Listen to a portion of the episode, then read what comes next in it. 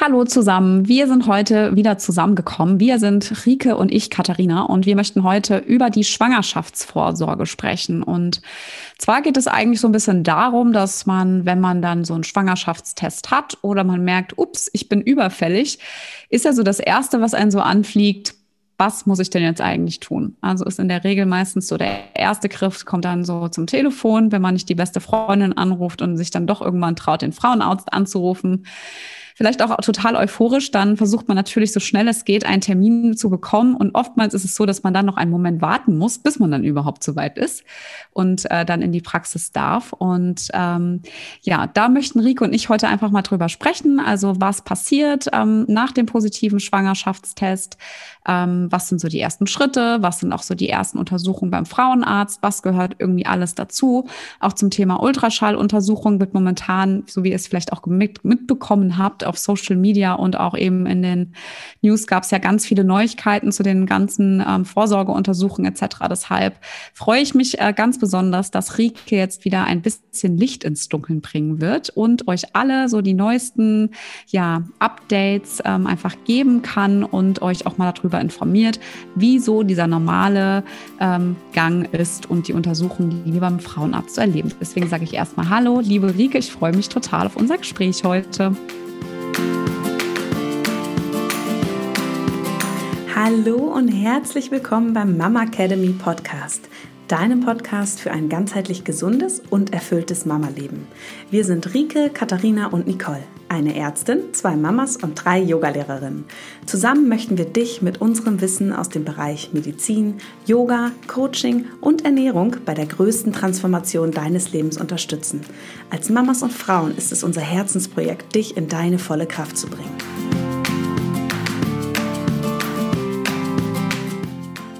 Hallo meine Liebe, und ich freue mich auch wie immer mit dir zusammen mal wieder eine neue Folge aufzunehmen.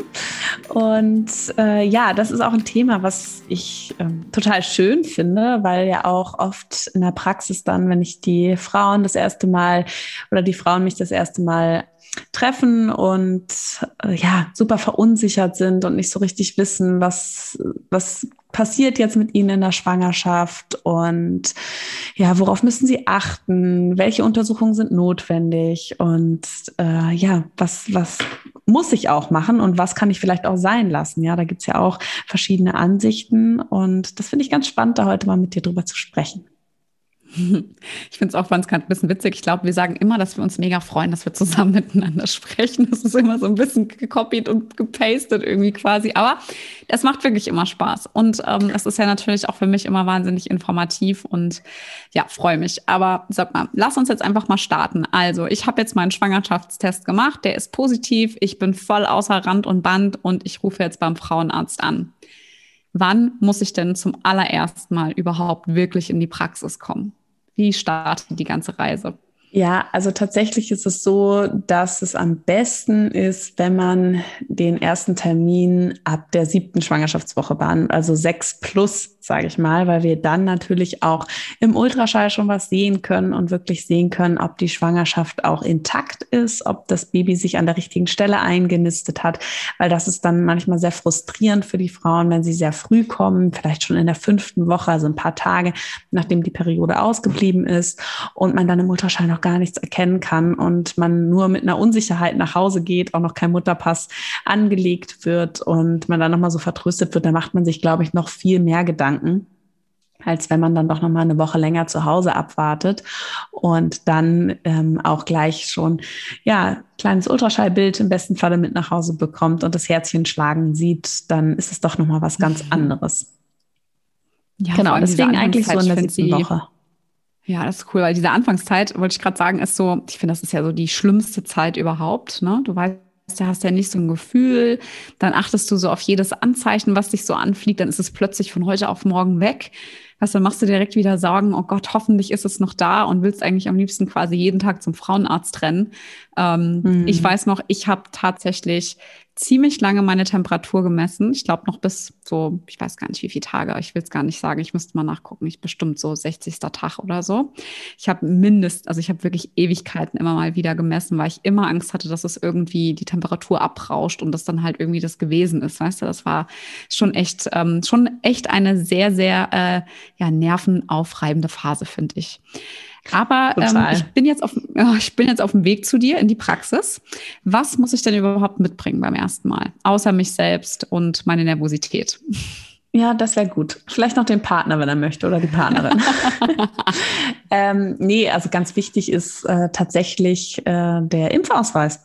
Wenn das nicht schon vorher besprochen wurde und bei der Frauenärztin dokumentiert ist es immer noch mal ganz schön, den Impfausweis mitzubringen, um da dann auch noch mal zu schauen. Ganz wichtig, die Rötelnimpfung. Wenn man das Kind plant, dann ist es natürlich schön, vorher zu schauen, ob man gegen Röteln geimpft ist, weil das eben eine Impfung ist, die in der Schwangerschaft nicht durchgeführt werden kann. Und dann ist es einfach auch wichtig zu wissen, okay, da ist keine Rötelnimmunität da. Das ist für manche Berufe zum Beispiel auch ein Kriterium, um ins Berufsverbot zu gehen. Gerade wenn man viel in Kontakt mit Kleinkindern ist.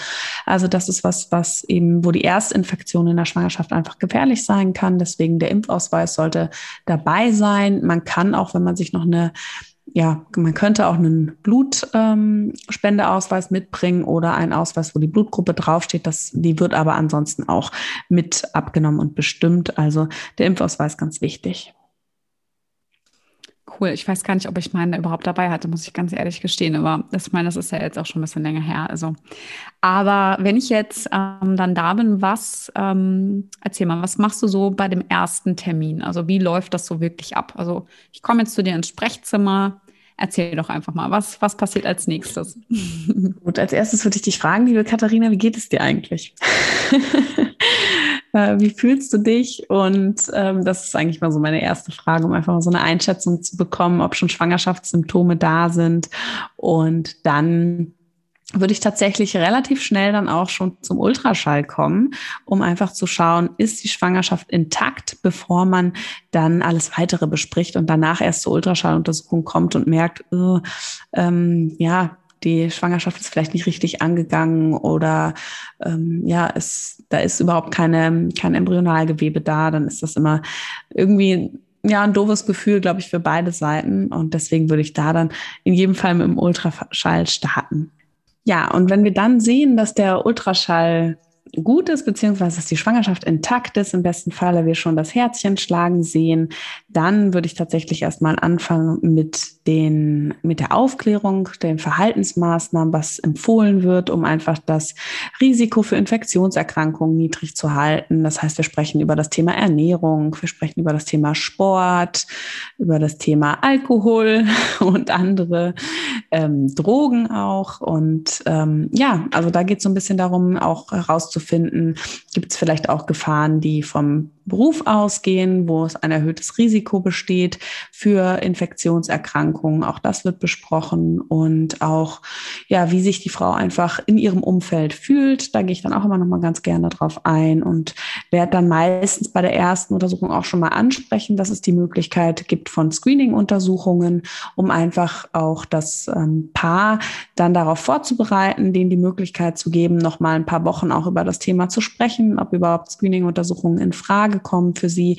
um dann eben beim nächsten Termin auch gegebenenfalls einen Termin für die Screening-Untersuchung auszumachen. Also einfach, dass man sich schon mal mit dem Thema überhaupt beschäftigt. Und dann ist es so, dass die Frauen nochmal ins Labor gehen, dort dann eine Blutentnahme bekommen, wo vor allem dann erstmal die Blutgruppe bestimmt wird. Das heißt, es wird geguckt, ganz wichtig, ist die Frau Rhesus positiv oder Rhesus negativ, weil das dann eben gegebenenfalls auch eine Konsequenz hat, wenn die Mama dann Rhesus negativ ist und vielleicht im Verlauf der Schwangerschaft mal eine Blutung hat, dann braucht sie nämlich eine Rhesus-Spritze, also die Rhesus-Antikörper.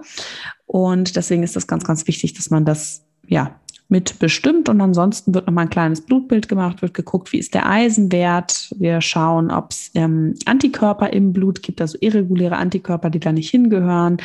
Gegebenenfalls gucken wir eben nochmal nach dem Röteln-Titer und schließen Infektionserkrankungen aus, die gefährlich sein könnten. Also Chlamydien, Syphilis oder auch HIV und Hepatitis B. Genau, das sind so die Erstuntersuchungen, die standardmäßig durchgeführt werden.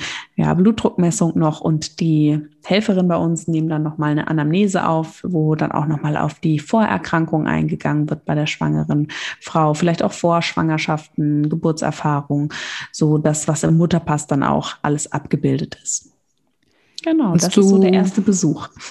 Das ist also echt total umfangreich und es kommt einem ja meistens gar nicht so vor, als wird man da so viel irgendwie abgefragt. Ne? Aber könntest du vielleicht nochmal für alle Mamas da draußen erklären, was Rhesus überhaupt ist? Also als absolute Laie, du hast davon noch nie was gehört. Was ist das? Genau, also es ist ja so, dass wir vier verschiedene Blutgruppen unterscheiden, also A, B oder 0. Und dann eben, dann gibt es eben noch ein Protein, was gegebenenfalls auf dem Blutkörperchen mit drauf sitzt, und den hat man eben Rhesus-Faktor genannt. Und da gibt es dann eben Rhesus-positiv, bei denen eben dieses Antigen vorliegt, und die Frauen haben dann auf allen Blutplättchen eben ein sogenanntes Protein mehr. Und die Rhesus-negativen Patienten oder Menschen, die haben eben nicht dieses Protein auf dem Blutplättchen.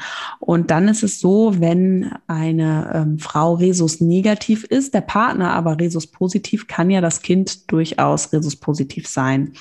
Und wenn es dann zu einer Blutung käme in der Schwangerschaft, kann es sein, dass das Blut vom Kind dann eben auch zu der Mama ins Blut kommt und die Mutter Antikörper bildet gegen diesen Rhesus-Faktor. Und bei einer erneuten Schwangerschaft, wenn dann das Kind auch wieder Rhesus-positiv ist, dann hat die Mutter Antikörper im Blut, und es kann dann eben dazu kommen, dass sie sozusagen das Kind abstößt. Also das Zweite, das ist dann halt wichtig für die Folgeschwangerschaften. Man kann tatsächlich mittlerweile auch so Rhesus-Prophylaxe-Spritzen aus dem Weg gehen. Also jede Rhesus-negative Frau bekommt in der Regel auch der Schwangerschaft im dritten Trimester dann nochmal einmal Antikörper gespritzt, ja, einfach auch prophylaktisch dann für die Geburt und dann auch nochmal nach der Geburt. Und wenn aber natürlich beide Partner Rhesus negativ sind, dann, und man sich sehr sicher ist, dass das Kind auch von dem Partner kommt, kann man durchaus so eine Rhesus-Spritze umgehen. Aber es gibt auch eine ganz neue Blutuntersuchung, die jetzt auch von der Kasse bezahlt wird. Das ist tatsächlich ganz, ganz frisch. Jetzt erst, ich glaube, seit April möglich, dass man nach kindlichen Zellen bei der Mama sucht und schaut, ob das Kind Rhesus-negativ oder Rhesus-positiv ist. Und so kann dann der Mutter gegebenenfalls eine Rhesus-Spritze erspart werden. Was ganz spannend ist eigentlich. Cool, das ist echt ein ganz cooler Exkurs gerade gewesen und ja auch mega spannend, wenn es gerade irgendwie ein Update dazu gibt. Also vielen, vielen lieben Dank. Sag jetzt aber, wenn wir jetzt nochmal auf die Schwangerschaftsvorsorge zurückgehen, wie viel Ultraschalluntersuchungen gibt es denn so in der Regel in der Schwangerschaft? Sagen wir mal, da ist jetzt nicht irgendwie eine Vorerkrankung oder eben auch eine Risikoschwangerschaft gegeben, sondern wirklich bei einer ganz normalen Schwangerschaft. Wie viele Ultraschalluntersuchungen erwarten uns Frauen denn dort im Schnitt? Also regulär bei einer gesetzlich krankenkassenversicherten Patientin sind es 3 Ultraschalluntersuchungen in der ganzen Schwangerschaft. Ja, so die wenig, meisten, ne? Ja, die meisten machen tatsächlich auch mehr. Ich zähle mich auch dazu. Ich habe einfach oft natürlich auch das Bedürfnis irgendwie, mir selber sicher zu sein, wenn die Frau noch sehr früh schwanger ist, weil sie ja die Kindsbewegung auch nicht spüren kann, dass ich dann schaue, ist da auch noch wirklich alles in Ordnung. Aber ganz oft natürlich auch die Frauen, die das dann irgendwie erwarten. Und auch, ja, denen möchte ich eigentlich dann auch oft, wenn sie sich das wünschen, einfach die Bestätigung geben, dass alles okay ist. Ja, gerade eben im ersten Trimester, aber auch noch, bis man die Kindsbewegung spürt. Ich kann aber total gut damit auch umgehen, wenn jemand sagt, ich möchte das nicht. Ja, also das ist normalerweise sind das ja Zusatzleistungen und sollten extra bezahlt werden, aber mir fällt das ganz schwer, muss ich ehrlicherweise sagen, wenn eine Frau früh schwanger ist und dann zu ihrer zweiten Untersuchung kommt und eigentlich gar kein Ultraschall mehr ansteht, da dann nicht mal kurz zu zeigen, es ist alles okay. Das mache ich dann auch so. Aber klar, wenn jemand sagt, nee, ich möchte das nicht, dann ist das für mich auch völlig okay.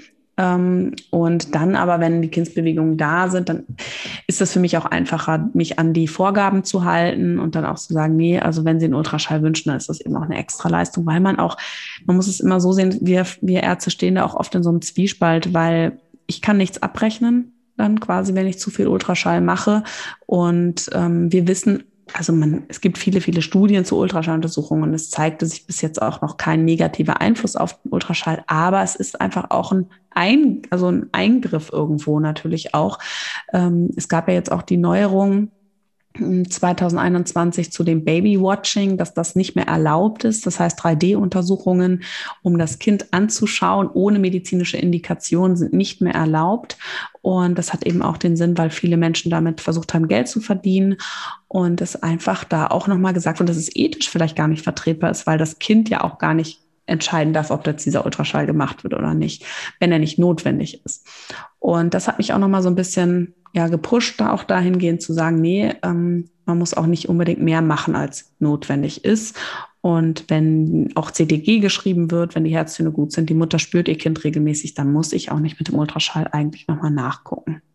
Also es sind dann eine Ultraschalluntersuchung im ersten Trimester, eine im zweiten und eine im dritten vorgesehen.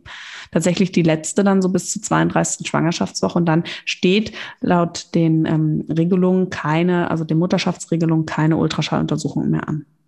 Wahnsinn. Also im Falle, dass ich jetzt eine Risikopatientin bin, wie sieht das dort aus? Würdest du sagen, da gibt es auch irgendwie, also ist wahrscheinlich abhängig von dem Risiko, was dich in der Schwangerschaft wahrscheinlich begleitet, oder?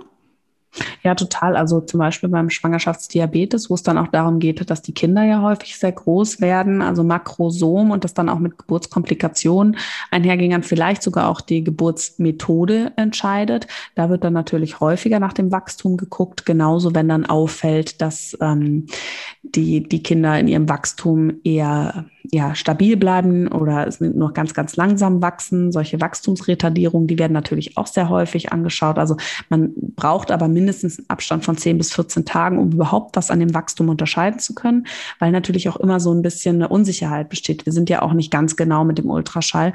Und je nachdem, wer da auch Ultraschallt, kann ja auch andere Gewichte herausbekommen, weil der eine vielleicht immer ein bisschen größer schallt, der andere mal ein bisschen kleiner. Und dann braucht man schon diesen zeitlichen Abstand, um überhaupt sagen zu können, das ist jetzt gewachsen oder nicht, weil sonst sorgt das für sehr, sehr viel Verunsicherung.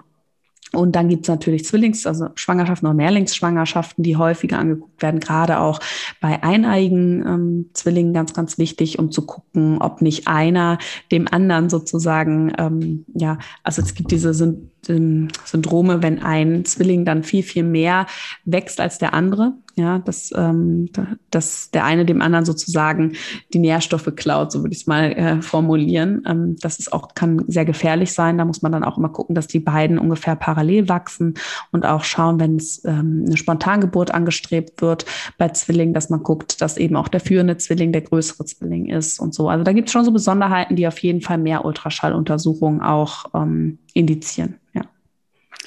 Ist denn Alter bedingt? Also das würdest du sagen, wenn du wirklich so Patientinnen hast, die so ein gewisses Alter erreichen, würdest du die öfter einbestellen oder sagst du, nee, das ist für dich, also ist bei euch jetzt nicht so, oder nicht nur bei euch, sondern allgemein nicht der Fall. Gilt dann nicht als Risiko? Nee, also das ist dann natürlich klar, wenn es eine künstliche Befruchtung davor hergegangen ist, also eine ICSI-Behandlung oder eine IVF, dann ist das auch nochmal was man vielleicht zumindest am Anfang häufiger kontrolliert. Bei Eizellspenden ist das auch nochmal was man häufiger mal anschaut. Aber ansonsten vom Alter her, mit dem Alter hat das nichts zu tun, nee. Also da gibt es natürlich gerade Chromosomerkrankungen, die häufiger vorkommen, wo man dann eben Screening-Untersuchungen anbietet, ja, die dann ja auch zum Teil dann ab einem gewissen Alter von der Krankenkasse auch bezahlt werden. Aber dann, wenn da alles okay ist, dann brauchen wir das auch nicht noch, also brauchen wir die Frau nicht häufiger kontrollieren, nee. Cool. So Thema Ultraschalluntersuchung, Babywatching hattest du ja schon angesprochen. Wenn ich jetzt aber so ein ganz intuitiver Mensch bin und mir und meinem Kind, also beziehungsweise auch natürlich, also meinem Kind, meinem Körper, mir jetzt selber vertraue, auf mein Gefühl setze und ich intuitiv überhaupt gar keine Lust habe, irgendwelche Ultraschalluntersuchungen machen zu wollen, ist das okay? Oder würdest du sagen, es gibt definitiv ein Muss, ein Soll, was ich da erfüllen muss als Schwangere mit meinem Frauenarzt zusammen? Oder ist das wirklich für jedermann ganz individuell zu entscheiden? Also Muss gibt es ja gar nicht, ne? Also es ist ja jetzt nicht so, dass du da im Endeffekt schon so in die Verantwortung gezogen werden kannst, wie wenn du zum Beispiel keine U-Untersuchung machst. Das ist ja dann schon eher Pflicht in Deutschland. Da wirst du ja dann auch angeschrieben für dein Kind, weil du ja da die Verantwortung trägst. So ist es in der Schwangerschaft nicht. Aber es ist immer so ein bisschen schwierig. Also klar, in anderen Ländern wird das ja auch nicht, ist das ja auch keine Pflicht. Eine Schwangerschaft ist ja was Natürliches. Es gibt nur eine gewisse Voraussetzung. Häufig sind das ja dann auch Frauen, die gerne auch außerklinisch entbinden, also vielleicht eine Hausgeburt anstreben oder im Geburtshaus. Und da ist es aber auch tatsächlich so, dass oft die begleitenden Hebammen auch zumindest eine Ultraschalluntersuchung voraussetzen. Und das ist häufig die zweite Ultraschalluntersuchung, wo man tatsächlich nochmal auch nach den Organen guckt, also grob zumindest, keine feine Ultraschalluntersuchung, die das ja nochmal ganz, ganz intensiv macht, aber zumindest so schaut, gibt es da sehr schwere Fehlbildungen, die auffallen, um einfach dann auch zu schauen, ist überhaupt eine Hausgeburt angebracht, ne? Weil man möchte ja, jede schwangere Frau möchte das Beste für ihr Kind. Ja, also davon gehe ich jetzt einfach mal aus. Und da muss man sich dann wirklich immer überlegen, gibt es nicht auch wirklich einen Vorteil und einen Nutzen davon, dass es diese Möglichkeit gibt eines Ultraschalls, ja, auch für mein Kind, weil es ja auch manchmal schwerwiegende organische Erkrankungen sein können, die aber behandelt werden können in der Klinik, wenn man das weiß, ne? Die aber dann vielleicht, wenn man zu Hause entbindet und nicht weiß, dass das Kind einen Herzfehler hat, dann eben auch im schlimmsten Falle tödlich enden können, ne? Wo man dann sagt, okay, da sehe ich einen ganz starken Herzfehler und ich weiß aber, gut, der ist da, ich entbinde geplant in einer Klinik, der Kinderarzt ist direkt mit dabei, der Kinderchirurg, es ist klar, das Kind wird danach direkt versorgt, ne? Also das sind immer so Sachen, die für mich wichtig sind, wo ich dann auch mit den Frauen drüber spreche und die meisten sind da auch sehr einsichtig, ja? Also viele wissen das ja auch von vornherein gar nicht, dass es eben diese Möglichkeiten gibt oder wonach man guckt. Und da finde ich es einfach ganz wichtig, dass man eben auch nochmal darüber aufklärt. Und natürlich kann das jede Schwangere dann für sich auch entscheiden. Ja. Du musst ja auch nicht zum Frauenarzt gehen. Du kannst ja auch einfach schwanger sein. Und ich habe das auch schon in der Klinik erlebt, dass eine Frau nicht gemerkt hat, dass sie schwanger ist und dann mit Bauchschmerzen in die Notaufnahme eingeliefert wurde und quasi direkt nach oben in den Kreißsaal gebracht wurde. Also es gibt alles, ja. Und die Frauen haben ja dann auch keinen Ultraschall gehabt. Also da ist es immer so ein bisschen so die Frage, wie viel möchte ich dann vielleicht auch wissen, beziehungsweise kann ich denn mit dem Risiko leben und kann ich auch dann damit umgehen, wenn etwas Schlimmes passiert und ich das hätte, aber anders angehen können. Ne? Mhm. Aber ich habe jetzt mal eine Frage, die mir jetzt gerade noch dazwischen einfällt, weil du hast das Thema Hausgeburten oder auch Geburtshaus angesprochen. Ich persönlich hätte mir eigentlich eine Geburt auch im Geburtshaus gewünscht, hätte es total spannend gefunden, aber in Frankfurt hier bei uns war die Warteliste so lang, dass du hättest dich gar nicht auf die Warteliste setzen lassen können. Ja, also das war einfach utopisch, da überhaupt einen Platz zu bekommen. Wie ist es denn, wenn ich jetzt anstrebe, eigentlich eine Hausgeburt oder auch eine Geburt im Geburtshaus zu haben? Ist es dann so, dass ich mich rein auf die Hebamme konzentrieren muss? Also muss ich mich komplett in die Hände von dem Geburtshaus, von den leitenden Hebammen einlassen? Oder darf ich auch so einen Mix machen zwischen Schwangerschaftsvorsorge beim Frauenarzt als auch bei den Hebammen? Nee, genau, zweiteres würde ich sagen. Ne? Also wie gesagt, es gibt ja keine Verpflichtung, dass du ärztliche Untersuchungen machen musst, aber für ein Geburtshaus, die meisten haben ja auch ihre Voraussetzungen. Ne? Also es ist ja schon so, es gibt sehr, sehr viele Empfehlungen. Ne? Und die Frauen, die Hebammen, die im Geburtshaus sind, die haben ja auch, alle Versicherungen. Die wollen ja auch keine Risikoschwangere entbinden, wo sie wissen, das ist eigentlich ein Fall für die Klinik. Ja? Also die werden auch keine Querlagenentbindung machen, vaginal, weil das einfach nicht möglich ist. Ja? Weil man möchte ja auch nicht das Leben von der Mutter oder dem Kind aufs Spiel setzen. Das heißt, auch die Hebammen im Geburtshaus haben gewisse Voraussetzungen, Frauen anzunehmen oder nicht anzunehmen. Und da gehört es eben dazu, dass die Schwangerschaft komplikationslos verläuft. Und auch, wenn Frauen sehr weit den Termin überschreiten, auch das ist ein Grund dann leider, dass man nicht mehr im Geburtshaus entbinden kann, weil die dann einfach auch dieses Risiko nicht übernehmen wollen, die Verantwortung, ne, was man ja auch verstehen kann. Deswegen, also es ist möglich, die Vorsorge nur bei der Hebamme zu machen, aber wie gesagt, viele wollen das dann auch gar nicht. Also viele Hebammen von sich aus, also das ist natürlich ganz, ganz individuell, muss man immer absprechen, aber im Geburtshaus ist immer noch mal was anderes als eine Hausgeburt auch und Wir machen das ganz, ganz häufig, dass wir tatsächlich zu zweit betreuen, dass wir das dann auch sagen, also immer abwechselnd. Am Anfang ist ja der Vorsorgetermin alle 4 Wochen bis zur 30. Woche und dann alle 2 Wochen. Und dass man dann sagt, okay, dann sehen wir uns halt erst in 8 Wochen wieder und eine Vorsorge macht eben die Hebamme. Also wir machen das dann einfach im Wechsel. Und auch die späteren Vorsorgen. Und den Hebammen, so wie ich es jetzt hier im Geburtshaus kenne, denen ist zum Beispiel auch der zweite Ultraschall eben ganz, ganz wichtig.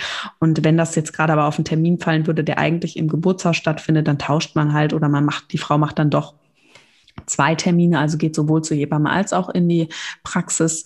Das ist da kann man dann einfach schauen. Aber ich würde immer empfehlen, dann einfach beides zu machen. Beim Frauenarzt wirklich tatsächlich das Notwendigste dann mitzunehmen und dann mit der Hebamme alles Weitere. Genau. Schön. Das hört sich richtig gut an. Sag mal, Thema Blutuntersuchung. Also man kriegt ja schon regelmäßig auch Blut abgenommen beim Frauenarzt, gerade während der Schwangerschaft. Und dann gibt es ja die sogenannten IGeL-Leistung-Untersuchung. Klär mich auf, bringe ein bisschen Licht ins Dunkeln. Was ist notwendig und gut zu wissen zum Thema Blutuntersuchung? Genau, also ich habe ja vorhin schon gesagt, was so die Standarduntersuchungen sind und dann gibt es tatsächlich Leistungen, die nicht von allen Krankenkassen, es gibt jetzt seit ein paar Jahren so extra Leistungen für Schwangere, da machen, ich weiß gar nicht mehr, wie das heißt, irgendwie irgendwas mit Baby, wo verschiedene Krankenkassen mitmachen, also gesetzliche Krankenkassen, zum Beispiel, ich glaube, die DAK macht da mit und müsste mal gucken, die BKK, wo dann nochmal gewisse Leistungen zusätzlich bezahlt werden und die zahlen manchmal auch die Blutabnahme für Toxoplasmose, die Antikörper. Also es gibt da so ein paar, die auch trotzdem von der Krankenkasse bezahlt werden. Aber die meisten Krankenkassen zahlen es eben nicht und da gibt es dann die Blutuntersuchung für CMV, das Zytomegalie-Virus, was eigentlich eine sehr, sehr hohe Durchseuchung hat hier in unseren Regionen. Das heißt, viele Menschen hatten schon einmal diese CMV und nur die Erstinfektion ist da auch wieder gefährlich in der Schwangerschaft. Und man kann eben mit dieser Blutabnahme schauen, ob man die Erkrankung schon durchgemacht hat, weil sie einfach häufig im Kindesalter sehr milde verläuft, einfach wie eine normale Erkältung. Und man das gar nicht weiß, hat man das jetzt mal durchgemacht oder nicht. Und deswegen ist es oft auch gefährlich, wenn Frauen dann CMV-negativ sind, und aber Kleinkinder zu Hause haben, dass man dann einfach nochmal extrem auf die Hygiene hinweist. Ja. Ich würde aber insgesamt einfach immer als Schwangere sehr auf Hygiene achten. Das ist dann eben eine Möglichkeit, diese Untersuchung zu machen, zu schauen, hatte ich schon mal CMV oder nicht. Das Gleiche gilt dann eben auch für Toxoplasmose, was ja eigentlich ein Parasit ist. Die Toxoplasmose wird ja über Katzenkot übertragen und die Erkrankung geht häufig symptomlos. Also man merkt es gar nicht, dass man daran erkrankt ist. Und da weiß man dann eben auch nicht, hatte ich eigentlich schon mal Toxoplasmose oder nicht. Und da ist es auch wieder so, dass die erste Infektion in der Schwangerschaft eben gefährlich ist. Und dann kann man auch gucken, über diese Blutabnahme, habe ich schon mal Toxoplasmose gehabt oder nicht? Kann ich vielleicht ein bisschen entspannter sein? Und Toxoplasmose ist ja etwas, was über vor allem Fleisch von Kleintieren übertragen wird, die eben mit Katzenkot in Kontakt kommen oder eben auch verunreinigtes Obst oder Gemüse. Und dann das Weitere, was man noch machen kann, sind Ringelröteln. Man kann schauen, weil da auch die Infektion gefährlich ist in der Schwangerschaft, habe ich schon mal Ringelröteln gehabt? Das ist das Parvovirus B19 oder nicht. Da ist es auch immer schön, mal die Eltern zu fragen. Vielleicht bevor man sich die Blutabnahme macht, kann man sich vielleicht auch sparen, wenn die Eltern einem das schon sagen können. Das ist auch eine Infektion, die häufig im Kleinkindesalter auftritt, über Speichel oder Urin übertragen wird. Und dann ist es eben auch nochmal wieder wichtig, wie gehe ich mit anderen Kleinkindern um, wenn ich eben noch keine Ringelröteln hatte. Das sind so Blutabnahmen, die man eben in der Schwangerschaft dann machen kann, aber häufig selber bezahlen muss. Genauso ist es mit Windpocken. Auch das kann man nochmal gucken. Aber im Endeffekt zielt es alles darauf ab, dass man sagt, okay, bin ich jetzt nochmal vorsichtiger oder nicht? Aber wenn man zum Beispiel mit kleinen Kindern arbeitet, in der Kita, also in der Krabbelstube, im Kindergarten oder auch im Krankenhaus, in der Kinderklinik, dann kann das auch wieder sein, wenn man diese Erkrankung eben nicht durchgemacht hat, dass man tatsächlich ein Berufsverbot bekommt. Mhm. Dann sind solche Blutabnahmen auch wieder wichtig. Nochmal ganz kurz, Entschuldigung, da kann man sich dann aber auch nochmal bei dem Betriebsarzt erkundigen, der das vielleicht auch einfach so abnimmt. Also ich habe persönlich 2 Freundinnen von mir, die CMV negativ waren und die das dann im ersten Trimester bekommen haben. Und das ist, also es ist wirklich, ich finde, das ist echt etwas, womit man überhaupt gar nicht spaßen sollte. Also da kann ich, ohne da vorwegzunehmen, also wir haben auch ja mal bei uns in der Community gefragt, ob es eben Mamas gibt, die auch Erfahrungen auch teilen möchten mit der Community. Da habe ich auf jeden Fall auch, oder haben wir auch eine Nachricht bekommen von einer Mama, die da gerne auch mal drüber sprechen würde. Ich finde, das ist auch schon eine ganz, eine Wahnsinnsreise, wenn man dann eben merkt, okay, da ist vielleicht gegebenenfalls im ersten Trimester was passiert oder doch vor der Schwangerschaft und man weiß eigentlich gar nicht so genau, was man machen soll, ob das Kind dann halt irgendwie gefährdet ist oder nicht. Also finde ich, war mir vorher nie so bewusst, muss ich sagen. Ich habe auch, als ich das direkt 2-mal hintereinander gehört habe, habe ich auch direkt bei mir im Mutterpass nachgeguckt und habe geschaut, was war bei mir dann damals überhaupt los und konnte es auch irgendwie gar nicht finden. Aber es liegt, glaube ich, eher daran, dass ich nicht so die Ahnung habe, nach was ich da irgendwie suchen muss im Mutterpass. Und habe dann auch meine Frauenärztin damals sogar extra nochmal gefragt, ja, weil ich ja nie ausgeschlossen habe, dass ich irgendwie zum 2. Mal schwanger werden möchte. Und es mir auch ganz wichtig war zu wissen, ob ich da eben positiv oder negativ schon war. Weil gerade eben mit dem Kleinkind ist es ja auch so, muss ja dann wirklich aufpassen mit, darf ich vom Löffel essen, wie mache ich die Windeln sauber, wie wasche ich meine Hände etc. Also das ist echt, fand ich sehr interessant und hatte ich mich vorher ehrlicherweise nie mit beschäftigt. Also ich finde, das ist schon irgendwie gut, das zu wissen, was es ist, ne? Also Total. Und gerade beim CMV ist es auch häufig so, dass man das gar nicht sieht bei Geburt, ob die Kinder jetzt wirklich was abbekommen haben oder nicht. Dass es auch Langzeitschäden sein können, die erst später auftreten, wie zum Beispiel Schwerhörigkeit. Also dass man am Anfang gar nicht merkt, dass da was passiert. Das ist ganz gruselig und aber ich frage mich komplett, also ich kläre, ne? Ja, klar, das auf jeden Fall auch. Also 5-10% der Kinder, die gesund waren, aber infiziert sind, können noch eine Behinderung erst später auch entwickeln. Ja, das stimmt. Aber es ist einfach immer so ein bisschen so die Frage, wie gehe ich damit um mit dem Ergebnis? Ne? Also kann ich jetzt entspannt sein, wenn ich CMV schon mal durchgemacht habe, CMV-positiv bin sozusagen, also Antikörper habe. Es gibt ja auch noch andere Erkrankungen. Ne? Also man kann sich das abnehmen lassen. Ringelröteln, CMV, das sind halt Dinge, die halt über Kleinkinder übertragen werden. Und wenn man halt schon kleine Kinder zu Hause hat, dann macht das schon Sinn. Oder eben in einer Einrichtung arbeitet, wo viele kleine Kinder da sind. Aber bei Toxoplasmose, da finde ich schon immer so ein bisschen fraglich, da habe ich auch gedacht, naja gut, wenn ich jetzt positiv bin, heißt das ja trotzdem nicht, dass ich mein Obst ungewaschen essen kann. Weil es gibt ja auch noch andere Erkrankungen, die dann übertragen werden können. Also das ist immer so ein bisschen, das muss man für sich auch, denke ich, abwägen. Und das ist was, worüber ich auch immer gerne einfach aufkläre und den Frauen dann die Möglichkeit gibt, das auch selbstbestimmt zu entscheiden, weil ja, man muss ja auch ein bisschen Selbstverantwortung übernehmen. Das stimmt, ja. Und sag mal, es gibt dann ja bei den Schwangerschaftsvorsorgen, gibt es dann diese Screening-Untersuchungen. Welche gibt es denn da so? Genau, also es gibt die Möglichkeit, also die Screening-Untersuchung im ersten Trimester, die dann tatsächlich das zu schauen, sind Chromosomerkrankungen bei dem Kind vorhanden. Da geht es vor allem um die Chromosomerkrankung Trisomie 21, Trisomie 13 und Trisomie 18. Da gibt es mittlerweile sehr gute Untersuchungen, die zumindest einen sehr, sehr hohen negativen Voraussagewert haben. Das heißt, wenn das unauffällig ist, also gerade beim Bluttest, dann sind die Kinder in der Regel auch nicht an diesen Chromosomerkrankungen erkrankt. Und da haben wir momentan 2 Möglichkeiten. Einmal das Ersttrimester-Screening, das schon älter ist, und dann das etwas neuere, die neuere Untersuchung, eben diese Blutuntersuchung, die man nennt sie auch NIPT-Untersuchung, weil sie nicht invasive Pränataldiagnostik, also man eben da nicht von außen, früher hat man ja Fruchtwasserpunktionen gemacht, sozusagen invasiv beim Kind eindringen muss, um diese Chromosomerkrankung auszuschließen. Genau, das Ersttrimester-Screening, das ist eine Kombination aus Blutuntersuchungen der Mutter, wo tatsächlich Hormonwerte bestimmt werden, in Kombination mit einem Ultraschall.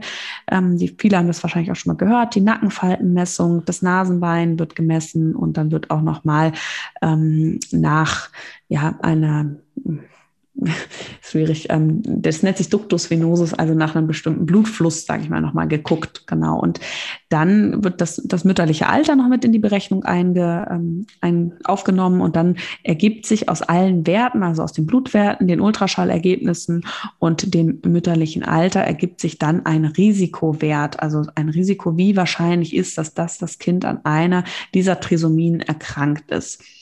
Und da ist für mich immer so die Frage, kann ich mit einer Risikoberechnung umgehen? Ne? Was mache ich denn auch damit? Und das ist auch immer was ich meinen Patienten vorher stelle. Hat das für sie eine Konsequenz? Ja, also wenn sie wissen, ob das Kind da krank ist oder nicht, das ist für mich immer, wenn sie sich nicht so richtig entscheiden können, soll ich so eine Untersuchung machen oder nicht? Und das finde ich dann einfach immer ganz wichtig zu besprechen, dass man schaut, okay, was mache ich dann auch mit dem Ergebnis? Ne? Also bei einem Ersttrimester-Screening hat man dann eben einen Risikoscore, der zum Beispiel sagt, das Risiko für eine Trisomie 21 ist 1 zu 10.000. Ja, und kann ich dann damit leben? Habe ich dann irgendwie diese Sicherheit, die ich haben möchte, die ich brauche für mich, um mich wohlzufühlen? Oder ist das eben nichts für mich? Und dann hat man halt noch eine andere Alternative. Und das ist eben der NIPT-Test, diese Blutuntersuchung, die häufig auch zumindest in Kombination mit einer Nackenfaltenmessung stattfindet. Und da werden tatsächlich nach kindlicher DNA wird gesucht in dem Blut der Mutter. Das heißt, es ist eine Blutabnahme, wo nach kindlichen Zellen gesucht wird und dann die DNA des Kindes ausgewertet wird. Und der ist da bekommt man dann keine Risikoberechnung, sondern mehr eine Aussage. Das heißt, es ist negativ oder es ist eben positiv. Und wenn das Ergebnis negativ ist, dann ist es auch bei der Trisomie 21 in über 99,9% der Fälle auch richtig. Wenn das Ergebnis positiv ist, dann hängt das so ein bisschen davon ab, wie alt ist die Mutter. Bei jungen Frauen ist das oft falsch positiv. Ja, dann wird oft noch dann wird auch in jedem Falle, vor allem wenn es eine Konsequenz hat, noch eine invasive Diagnostik hinterher gemacht. Das heißt, dann wird nochmal eine Fruchtwasseruntersuchung gemacht. Das sind so diese Screening-Untersuchungen, die wir im ersten Trimester haben und dann im zweiten Trimester, so um die 21., 22. Schwangerschaftswoche, kann man eben nochmal einen Feindiagnostik-Ultraschall machen. Das ist dann nochmal die Möglichkeit, bei einem Pränataldiagnostiker wirklich hochauflösende Bilder zu bekommen, zu schauen, sind die Organe wirklich gesund? Ja, der kann wirklich auch zum Beispiel kleinste Fehlbildung am Herzen sehen, also kleine Löcher an der Herzscheidewand, also wirklich kleine Kleinigkeiten, sage ich mal so, was in der Regel ich nenne ihn mal, wie mich auch ein normaler Gynäkologe nicht sehen kann. Also es sind schon echte Spezialisten, die den ganzen Tag nichts anderes machen. Und da ist eben auch nochmal die Möglichkeit, zwischen der 19. und 22. Schwangerschaftswoche so einen Feindiagnostik-Ultraschall zu machen, wo es dann mehr nach Fehlbildung gesucht wird. Das sind, glaube ich, beides keine Kassenleistungen, ne?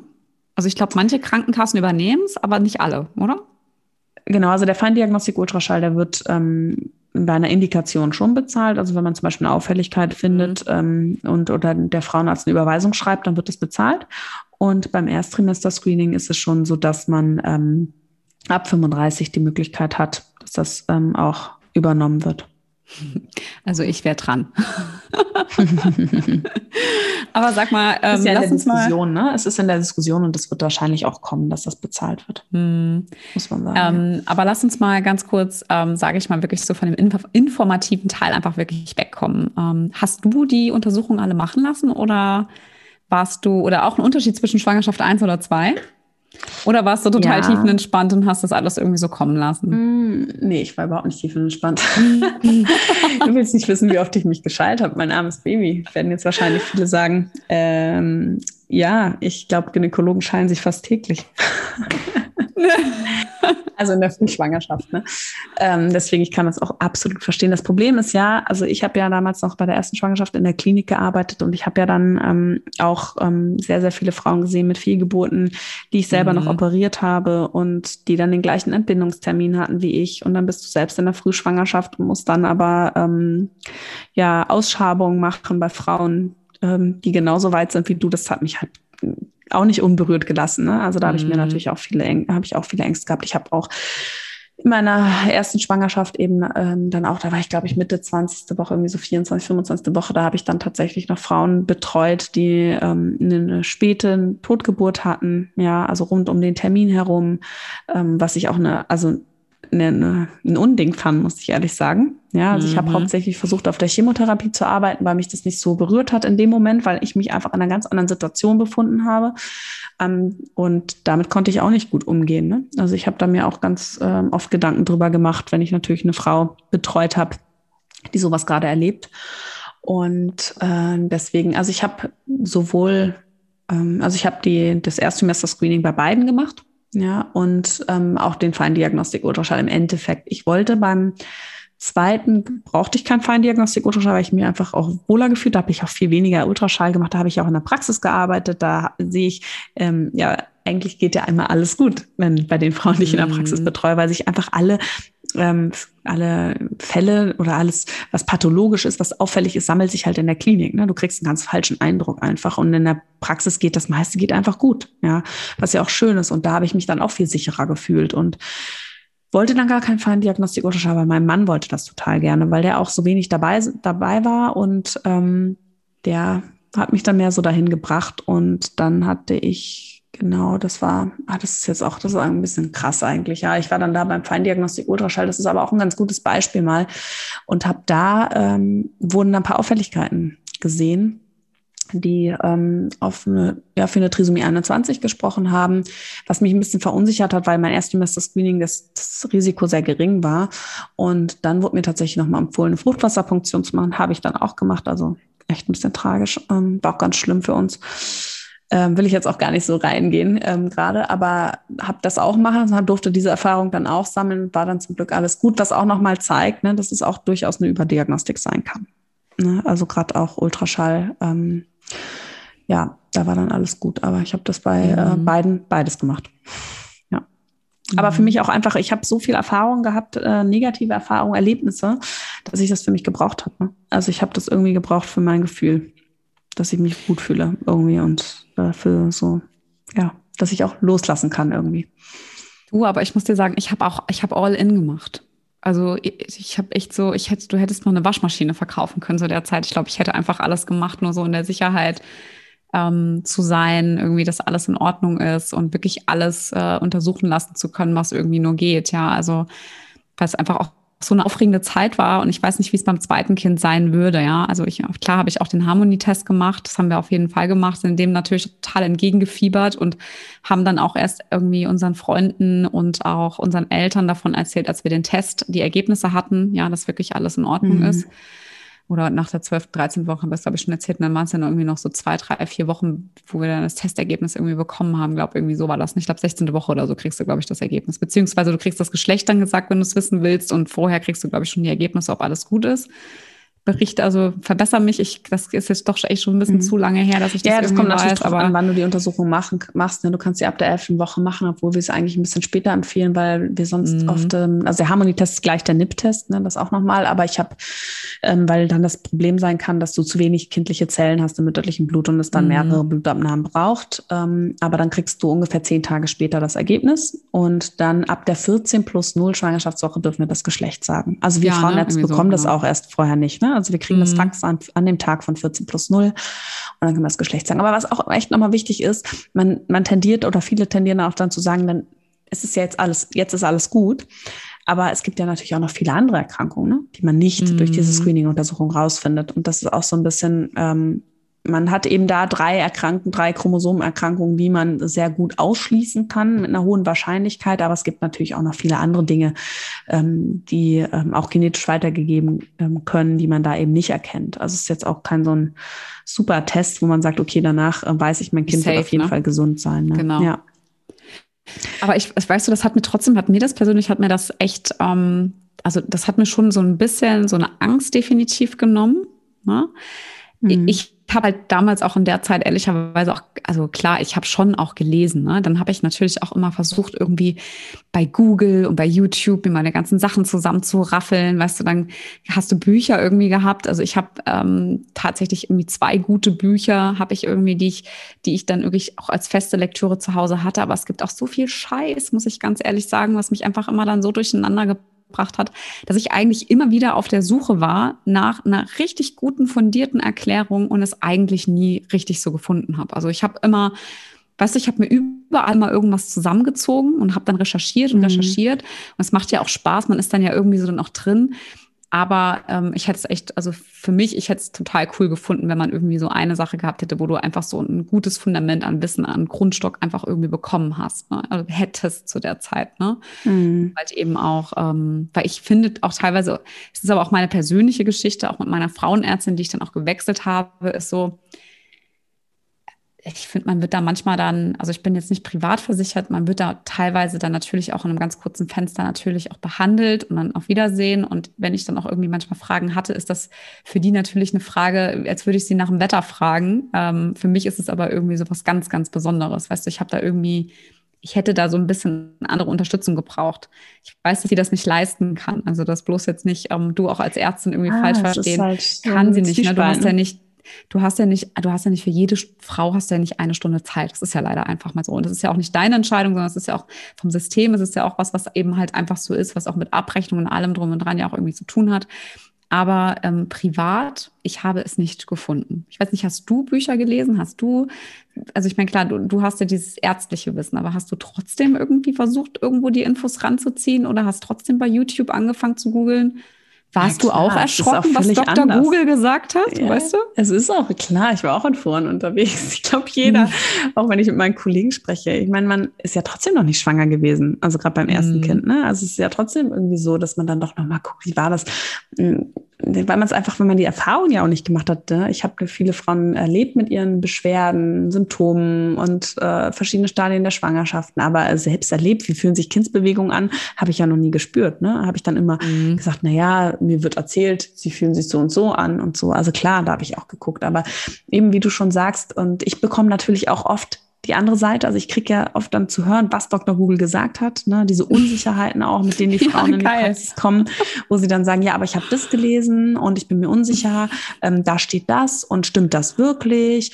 Und manchmal auch so, ja, wenn Frauen natürlich was Spezielles haben, vielleicht auch eine spezielle Vorerkrankung, sind die halt auch top informiert. Ne? Also ich kann mich ja auch nicht in alle Themen so tief reinlesen. Wenn jemand eine Anliegen hat, dann liest er sich da ja super ein. Ne? Und dann bin ich da auch manchmal so ein bisschen unsicher oder weiß ich nicht besser Bescheid, ja. Aber so bei den Standardsachen, das ist schon lustig, mit was für Sachen dann manchmal Frauen kommen. Und was mich halt einfach echt nervt, und das sage ich denen dann auch immer, lesen Sie nicht so viel, weil die meisten Leute, die negative Erfahrungen gemacht haben, die schreiben was im Internet. Also eine Frau, die eine super komplikationslose Schwangerschaft hat, die schreibt ja nicht in irgendwelche Foren rein. Ja, also es ist ja dann immer die gleichen Fragen, die jemand auch googelt, der schickt dann da irgendwas rein, wenn er irgendwie eine blöde Erfahrung gemacht hat. Und da ist schon echt viel Halbwissen unterwegs und so ein paar, Weißt du, was das Schöne ist? Ich muss ja wirklich aus tiefstem Herzen heraus lachen, weil... Hallo, ich habe natürlich auch nicht nur einmal nach Dr. Google gefragt und gesucht, ne? Und ich habe mir jetzt gerade, also ich bin heute sowieso sehr imaginär unterwegs, ja. Ich sag nur Mr. Angry, was ich in der Story gepostet habe, der mal kurz die Nerven verliert, weil das Internet irgendwie nicht funktioniert. Aber ich habe mir jetzt auch gerade mal vorgestellt, wie du so ein kleines, süßes Sparschwein auf deinem Schreibtisch stehen hast und jedes Mal, wenn das Wort Dr. Google fällt, du vielleicht einfach nur so eine Karte hochziehst, einmal bezahlen bitte, weißt du, irgendwie. Ich will gar nicht wissen, wie sich deine Kaffeekasse tatsächlich irgendwie füllen würde.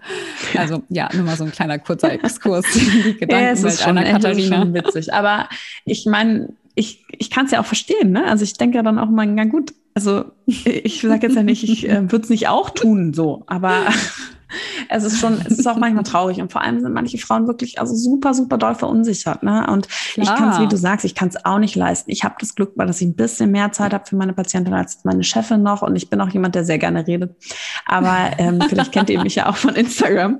Ich versuche wirklich jede Nachricht zu beantworten, jede Frage zu beantworten und so mache ich das eigentlich in der Praxis, versuche ich das auch, aber es ist nicht gut. Es ist halt auch nicht meine Praxis, ja, wo ich sage, okay, ich bin jetzt wirklich dafür verantwortlich gerade.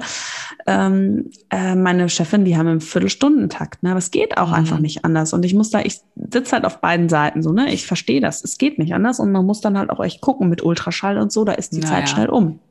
Das stimmt. Und da warten ja andere im Wartezimmer, ne? Und die werden auch ungeduldig, wenn du da 2 Stunden wartest, dann ist die Stimmung nicht mehr so Bombe, wenn die ins Sprechzimmer kommen. Das kann ich auch sagen und auch nachvollziehen, ja? Ja, denk an Mr. Angry. Immer schön morgens einen Termin machen.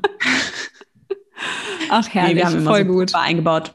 Aber ja, nee, das ist ja auch ein Grund, muss ich jetzt ja auch sagen, warum wir die Mama Academy gegründet haben, ne? Und warum ja, ich auch damals also schon angefangen habe, auch in dem Bereich zu arbeiten. Aufzuklären, ne? Mhm. Ja, Aufklärung zu betreiben. Weil ich finde, wenn du Bescheid weißt, wenn du wirklich auch eine Quelle hast, an die du dich wenden kannst und sagst, okay, da ist fundiertes Wissen dahinter, da kann ich mich jetzt auch so ein bisschen drauf verlassen, dann ist es so viel wert, ja. Und wenn du selbst deinen Körper kennenlernst, weißt, was für Prozesse in deinem Körper stattfinden, ja. So habe ich damals angefangen, meine Workshops aufzubauen mit den Schwangeren, um einfach mal zu erklären, was passiert eigentlich mit dir? Weil wie oft sind Frauen wirklich verunsichert und ich erkläre denen erstmal so ein bisschen, okay, wie funktioniert eigentlich der Körper? Wo sitzen welche Organe? Was kann da überhaupt möglich sein? Wie schnell ich sie beruhige und dass sie das oft auch für sich selbst tun könnten, ne? Wenn sie da Bescheid wissen. Und das finde ich einfach wichtig und auch eben so Dinge dann auch nochmal mit ein bisschen Zeit zu besprechen, so was passiert bei der Vorsorge, welche Untersuchungen machen Sinn, welche Fragen kann ich mir vielleicht auch stellen, bevor ich das mache und was hat es vielleicht auch für Konsequenzen und sowas. Das finde ich super, super wichtig und war ja auch ein Grund für uns hier die Mama Academy zu gründen und jetzt diesen super-duper Online-Kurs aufzusetzen, ja, das stimmt. Wo ich jetzt echt heute auch wieder schöne Präsentationen eingesprochen habe. Aber es ist ja, macht ja auch einfach, also es macht ja auch einfach Sinn, ja. Also ich meine, ich finde, wenn du so fundiertes und gut erklärtes Wissen hast, dann bist du definitiv ja gut aufgestellt. Auch wenn du ein ganz intuitiver Mensch bist, du fängst ja trotzdem an, gewisse 2, 3 Sachen irgendwie nachzulesen, ja. Genauso willst du ja auch wissen, wie eine Geburt irgendwie verläuft, ja. Und dann ist man ja vielleicht auch auf der Suche nach sehr authentischen Geburtsberichten. Und ich kenne ehrlicherweise auch keine Mama, die noch nicht nach irgendwelchen Geburtsberichten auch bei YouTube gesucht hat, ja. Ob es jetzt Videos waren oder Podcasts oder sonst irgendwas, weil wenn du jetzt irgendwie noch nicht das erste Mal in deinem Leben oder zum ersten Mal in deinem Leben jetzt eine Geburt erlebst und du jetzt vielleicht auch noch nicht irgendwie 5 Freundinnen um dich herum hast, die dir wirklich auf unterschiedliche Art und Weisen irgendwie ganz ehrlich von so einer Geburt berichten, ist man ja irgendwie auf der Suche. Ich meine, klar ist es bei vielen Frauen natürlich so, dass da überhaupt gar nicht so große Unsicherheiten vorher irgendwie bestehen, weil irgendwie muss es ja rauskommen und es haben eben, keine Ahnung, wie viele Millionen und Milliarden Frauen auf der Welt haben das irgendwie schon erlebt, aber trotzdem hat man ja irgendwie so ein Grundinteresse und deshalb finde ich es eigentlich ganz schön, dass wir im Online-Kurs, den wir jetzt fast fertig haben, dass wir da eben ganz wirklich ein fundiertes medizinisches Wissen von dir einfach mit reingeben. Wir aber auch, sage ich mal so, aus dem mentalen Bereich eben auch viele Sachen teilen und halt eben auch noch zusätzlich was für den Körper einfach tun, also mit Yoga-Übungen oder auch yogatherapeutischen Ansätzen. Und das finde ich eigentlich total schön. Und da bin ich echt gespannt, wie das so ankommt. Und ich hätte mir das damals auf jeden Fall gewünscht. Und ich hoffe, dass wir damit echt ein paar Frauen erreichen. Aber ja, sag mal, was ich ganz wichtig finde, ist einfach diese Angst lösen. Ne? Also viel ist ja auch total. Angst aus Unwissenheit. Ne? Wenn ich aufgeklärt bin und weiß, was kann mich da erwarten, vielleicht auch Dinge schon mal gehört habe, dann kann ich damit viel besser umgehen. Ne? Also auch gerade im Kreißsaal, wenn ich auf einmal das Wort höre, oh, Dammschnitt oder wir müssen jetzt einen Kaiserschnitt machen, dass ich ungefähr weiß, okay, was heißt das jetzt für mich? Ne? Wie läuft das ab? Oder auch wenn man danach liest, okay, ich hatte die und die Geburtsverletzung, ja, was ist das jetzt eigentlich für mich? Ne? Was bedeutet das und was wurde da vielleicht auch mit mir gemacht? Ich finde das super, super wichtig und habe auch das Gefühl, dass da eben viele Ängste gelöst werden können dadurch. Ne? Auch, ja, was kann ich vielleicht für Schmerzmittel unter der Geburt auch verlangen? Was gibt es für Optionen? Ja, also nicht jeder macht auch einen Geburtsvorbereitungskurs und auch nicht jeder Geburtsvorbereitungskurs ist gleich. Und ja, auch jede Hebamme hat ja auch ihre eigene Einstellung und arbeitet auf ihre eigene Art und Weise, dass man dann aber auch einfach weiß, okay, was habe ich für Optionen? Das finde ich immer super wichtig und meiner Meinung nach kann das auch zur Geburtsvorbereitung echt einen großen Beitrag leisten. Du, und ich glaube, ich bin auch mal gespannt, wie das sich jetzt überhaupt mit Corona auch entwickelt jetzt die nächste Zeit. Wir haben jetzt ja vorhin schon offline darüber gesprochen mit diesen ganzen Delta-Varianten. Also ich bin wirklich kein Pessimist, aber ich bin bin schon sehr gespannt, wie es im Herbst aussehen wird. Und da bin ich auch echt gespannt, ob es auch diese ganzen Geburtsvorbereitungskurse wirklich in Persona dann wieder gibt. Ja, und ich habe auch, wir haben ja auch ganz viele Nachrichten schon bekommen von Frauen, die auch gar keinen Geburtsvorbereitungskurs tatsächlich finden konnten, ja, weil es halt einfach gerade sehr, sehr schwierig ist. Und wir kennen das ja auch aus dem Yoga-Bereich. Also es ist echt, ja, genau. Also Online-Kurs, absolutes Herzprojekt. Wir sind echt total gespannt, haben auf jeden Fall uns ganz viel Mühe gegeben, da wirklich alles so mit zum Thema reinzupacken, um eben einfach aufklären zu können. Aber ich habe noch 2 Fragen zum Thema Schwangerschaftsvorsorge ganz direkt. Und Zum einen wäre die Frage, was ist denn ein CTG und was passiert da überhaupt? Und hat das mit der Geburt zu tun? Also ein CTG ist ein Kardiotokogramm. Ein CTG ist eigentlich die Ableitung der Herztöne des Kindes und gleichzeitig auch der Spannung der Gebärmutter. Und man kann tatsächlich auch die Kindsbewegung sehen auf dem CTG. Und das ist ganz spannend natürlich unter der Geburt, ja, weil man da dann auch natürlich gucken kann, wie reagiert das Kind auf die Wehen. Gerade wenn so eine Geburt auch mal länger andauert, kann man schon schauen, am CTG hat das Kind Stress. Ja, und man kann ungefähr schauen, wie viel Stress, wie viel Sauerstoffmangel gegebenenfalls auch. Und manchmal reagieren Kinder eben immer mit einem Herztonabfall mit der Wehe oder nach der Wehe. Und das hat dann eben auch vielleicht auch eine Konsequenz für den Geburtsverlauf. Und in der Schwangerschaft hat man dann regulär ab der 30. Woche alle 2 Wochen ein CTG. Es ist natürlich so ein Zeitraum von 25 Minuten, wo mal die Herztöne aufgezeichnet werden, wo man so mal einen Eindruck bekommt, ne? Wie sind so die Herztöne von dem Kind, wo hat es vielleicht seine Baseline, weil die variieren ja sehr stark und das ist auch gut so. Man kann dann auch gucken, vielleicht hat man das Glück, in Anführungsstrichen, zu sehen, dann wirklich in diesen 25 Minuten, dass da etwas auffällig ist, dass man da vielleicht dann auch reagieren kann. Und man kann auf dem CTG eben auch Wehen ableiten, was dann auch zum Beispiel beim Thema Geburtseinleitung auch ganz wichtig ist. Oder also da sowieso auch nochmal, um zu gucken, wie reagieren die Herztöne auf eine Geburtseinleitung. Also das ist schon eine sehr sinnvolle Untersuchungsmethode. Mhm. Unter der Geburt, CTG, es gibt ja ganz, ganz viele Meinungen darüber. Also das ist jetzt nochmal eine Zwischenfrage, fällt mir jetzt aber gerade dazu passend eigentlich ganz schön ein, dass man sich dann ja eigentlich nicht frei bewegen kann.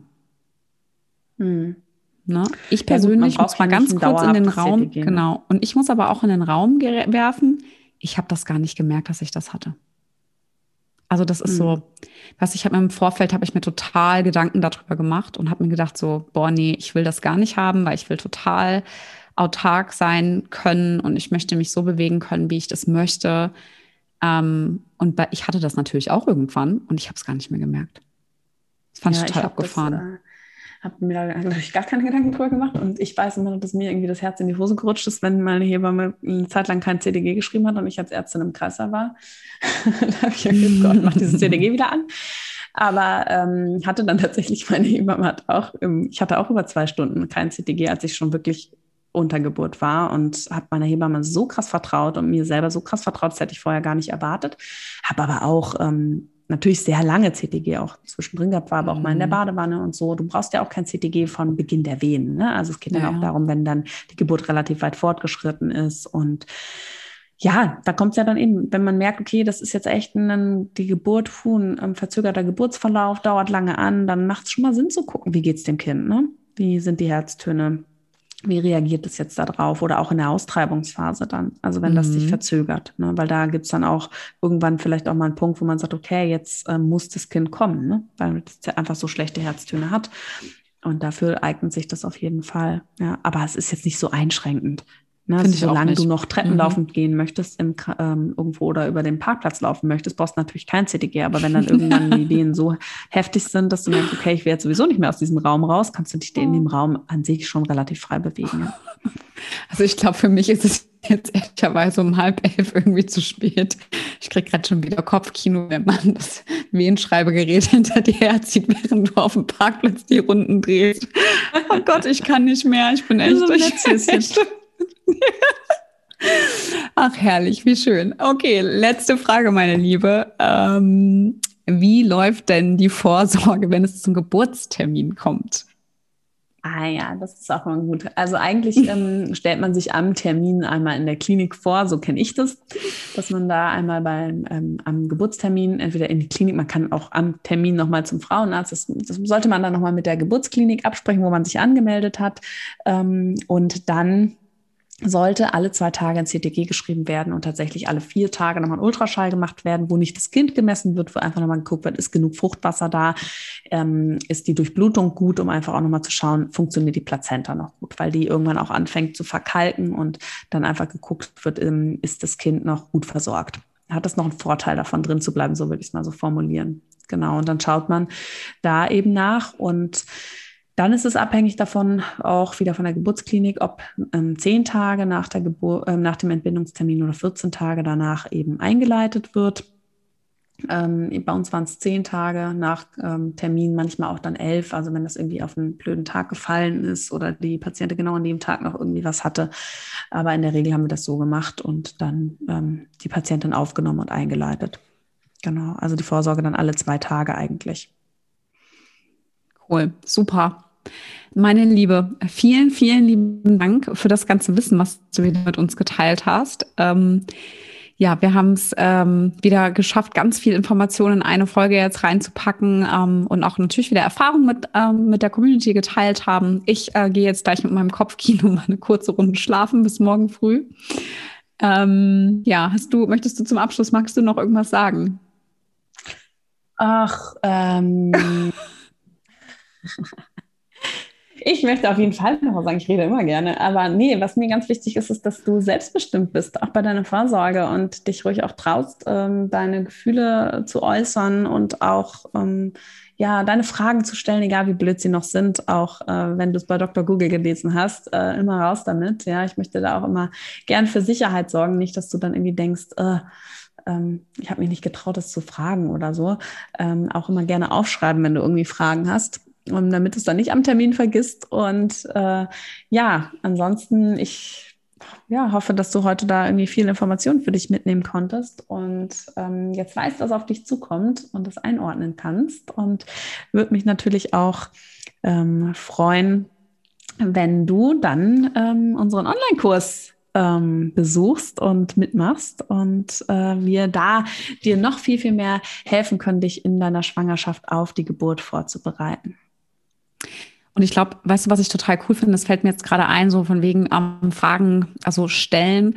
Ich finde, was momentan echt total schön ist, ist, dass unsere Facebook-Gruppe gerade ziemlich Zuwachs bekommt und auch endlich Bewegung in der Gruppe auch da ist, weil wir auch passend zu den Wochenthemen, die wir jetzt auch immer bei Instagram haben, wir auch immer abgestimmt, ja auch Fragen zu den Thematiken mit in die Gruppe reingeben und da jetzt ganz viele werdende Mamas oder auch Mamas, auch mit Zweit- oder Drittschwangerschaft, jetzt auf jeden Fall auch aktiv werden und dort auch ganz, ganz schön ihre Fragen und auch ihre Erfahrungen teilen. Und finde ich total cool. Also wenn du da auch Lust hast, komm super gerne dazu. Rieke und ich, wir schauen da auf jeden Fall immer abwechselnd auch rein. Also alles, was wirklich, wirklich ins Medizinische irgendwie reingeht, hat Rieke immer nochmal eine kleine Feedback-Runde, beantwortet da auch ganz kurz und knapp gerne die Fragen. Auf Insta geben wir uns auch wahnsinnig viel Mühe. Wir haben eben gerade durch die Corona-Impfung, wir haben es auch einigen Frauen schon geschrieben, kommen wir teilweise nicht mehr so ganz schnell hinterher. Also bitte nicht verzweifeln, wenn es irgendwie länger dauert, bis wir mal antworten. Aber wir geben uns da ganz, ganz große Mühe, doch auf jeden Fall jedem irgendwie eine Antwort auch zu schicken, weil es uns ganz, ganz wichtig ist, mit euch auch in den Austausch zu gehen. Genau. Und ansonsten, was ihr für uns wirklich tun könntet, was total genial und super lieb wäre, ist, dass wenn ihr uns vielleicht bei iTunes mal 5 Sterne dalasst oder auch eine schriftliches Feedback, eine Bewertung, sodass unser Podcast einfach auch weiter ja noch ein bisschen besser ausgeliefert wird, sodass wir auch noch mehr Frauen über iTunes, Spotify etc. auf jeden Fall auch erreichen. Das wäre uns eine ganz, ganz liebe Herzensangelegenheit, damit könntest du uns definitiv unterstützen. Und ansonsten schau gerne auch bei Instagram vorbei. Da gibt es ja jede Woche immer wieder ein neues Thema, genauso wie jetzt unter der heutigen Podcast-Folge, die wir dort auch wieder posten werden. Kannst du uns gerne deine Erfahrungen auch teilen, mit uns in den Austausch gehen. Wir freuen uns wahnsinnig, wünschen euch allen einen ganz, ganz tollen Wochenstart und freuen uns auf die nächste Woche mit einer neuen Podcast-Folge. Bis bald!